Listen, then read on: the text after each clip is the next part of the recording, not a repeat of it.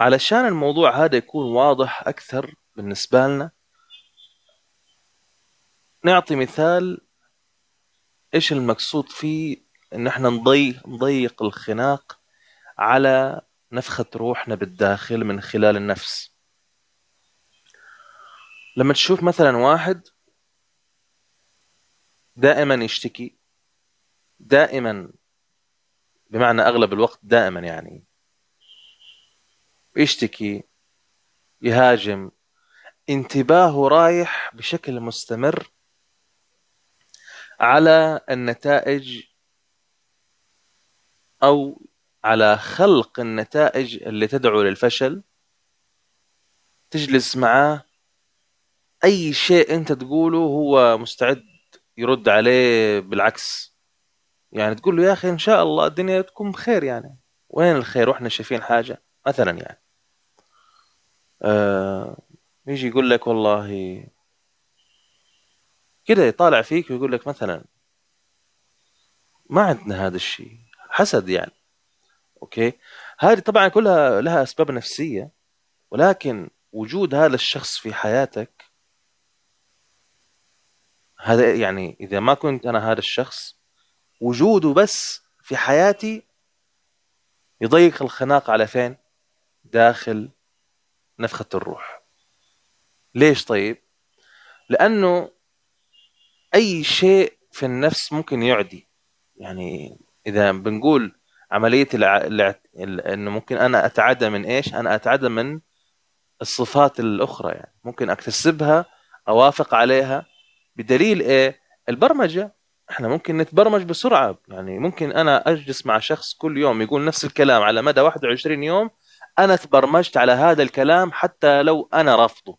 خلاص صار موجود. حنقول هذا الكلام بصيغة ثانية أروح أنا قايلها لأحد ثاني أو حتى ممكن أقولها لنفسي بس ما أقولها لأحد ثاني بس أنا قاعد أقولها لنفسي. ليش؟ لأنه تم إنشاء هذا الكلام بالداخل. محاولة بشكل يومي. أنا أجلس مع نفس الشخص يحكي نفس الموضوع نفس الموضوع نفس الموضوع. في النهاية راح يتبرمج. أنا أتبرمج عليه. وممكن على فكرة شعوريا أتبرمج عليه. يعني ممكن يكون موضوع والله صدمة كده هو يوم واحد ما يحتاج أكثر من كده يعني. خلاص اتبرمجت عليه. فعشان كده مهم جدا إن أنا أختار الصحبة. مش أي أحد أدخله دائرتي. هذا هو إيش؟ الرد على الموضوع هذا يعني.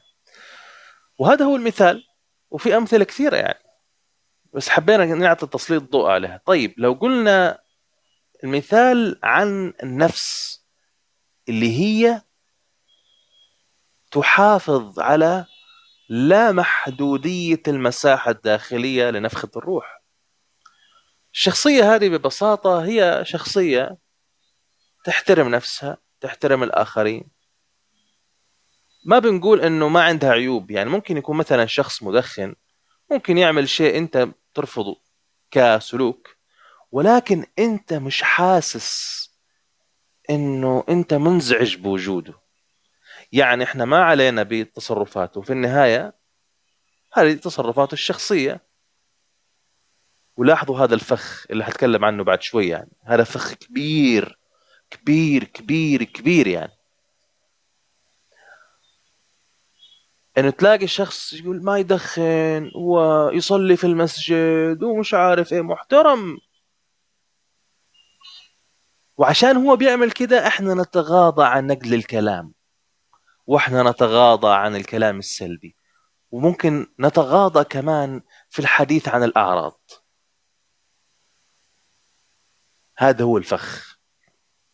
هذه الثلاث أشياء أسوأ بكثير من إن الواحد يقصر يعني يقصر في الصلاة شوي.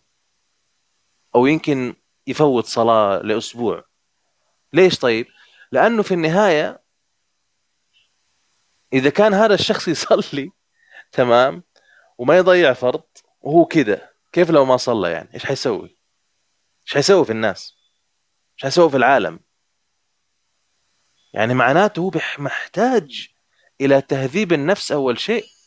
الشخصية اللي زي كده نقل الكلام والحديث في الأعراض و يعني سب وقذف ولعن وكذا. ما تعرف يا أخي هذا كيف عايش أو هذه كيف عايش. وبالتالي مسألة مهمة. عشان كده قاعد أقول انتبهوا من هذا الفخ. مسألة كثير خطيرة. نرجع تاني لمسألة آه، الشخص اللي هو النفس السوي اللطيف الكويس المعتدل. بغض النظر عن إيش اختياراته وإيش تعود عليه ولكن هو هذا الشخص تجلس معاه ترتاح. الكلام اللي يطلع منه كلام فعلا يطيب الخاطر مش بالضرورة يكون مدروس وتنمية ذاتية وكذا ولا علم نفس ممكن يكون كلام فعلا تشعر إنه هذا الكلام رايح لك يعطيك حرية داخلية الأسبوع تيجي الشخص هذا مثلا تجلس معاه يتكلم معاه في موضوع مثلا يعني تقول له يا أخي والله أنا تعبان ظروف الحياة تعبان شوية وكذا. يجي إيش يجي يقول لك الرد مثلا؟ يقول لك والله شوف يعني الحال من بعض ولكن إذا عزت أي حاجة أنا موجود. اتصل فيا في أي وقت هتلاقيني موجود. وحساعدك وهحاول أوصل وأتصرف ما تشيل هم أبدا. المهم إنك تكون بخير. تمام؟ تمام. نخلص كاسة الشاي ولا القهوة. شكرا نشوفك على خير إن شاء الله وأرجع أكرر لك وأنا مو أقول الكلام هذا مجاملة. إذا احتجت أي حاجة أنا موجود.